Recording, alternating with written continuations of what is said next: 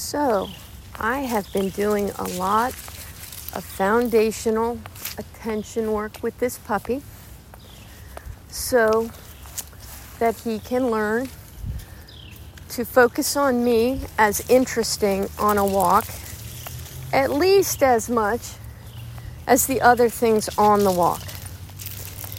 Maybe I can't fully compete with a squirrel yet, but at least he has the idea that I am in the set of things that are interesting, even though it's mostly just because I have tasty treats for him.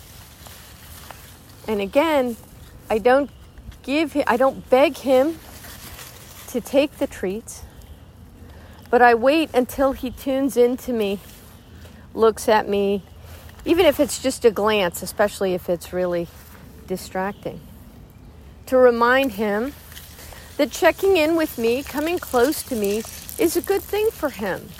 It's not just a thing that I say or I ask for that's naggy or inconvenient to the dog.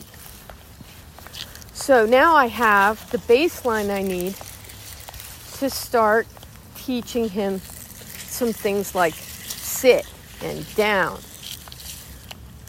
A really easy way to teach these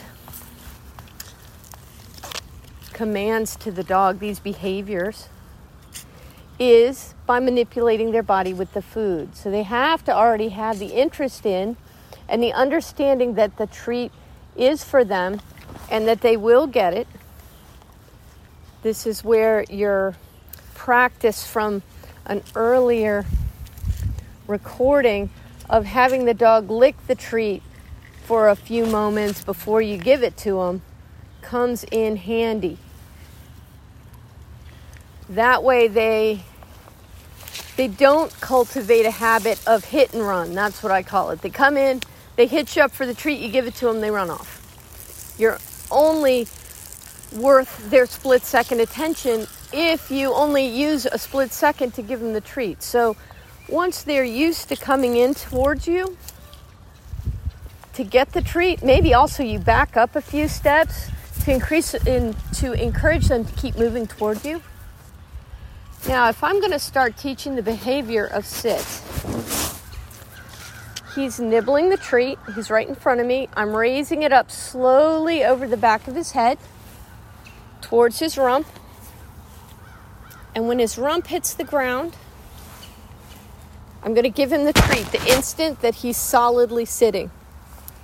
I'm not going to say anything yet. I'm not going to give him the word yet until that motion of putting his rump on the ground is quite solid, because dogs start to associate the word with what they're doing when they hear the word. So if you start saying sit before the dog actually knows the body behavior of sitting, sit comes to mean anything from lick the treat while I'm holding it to dance around and look confused to I give up and I wander off. Because in this context, I've decided from my experience I'm not actually going to get the treat or something like that. So if you're finding that you're offering the treat and he's not staying interested long enough for you to get him to really focus on and try to figure out how to get the treat, then try a couple of things. One, make sure that you're doing this with the dog on an empty stomach. Do it before breakfast. Do it before dinner, before mealtime. That will help the dog have more interest. Like I said before, if somebody's just given me $100 bill, I'm a lot less interested in working for a quarter or a dollar than I am if I'm down to my last dollar. So it's kind of like that.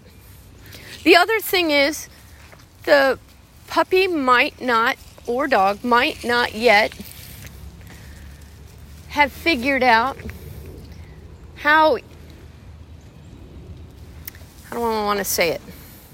How predictable, how regularly, how guaranteed he is to get the treat for paying attention to you.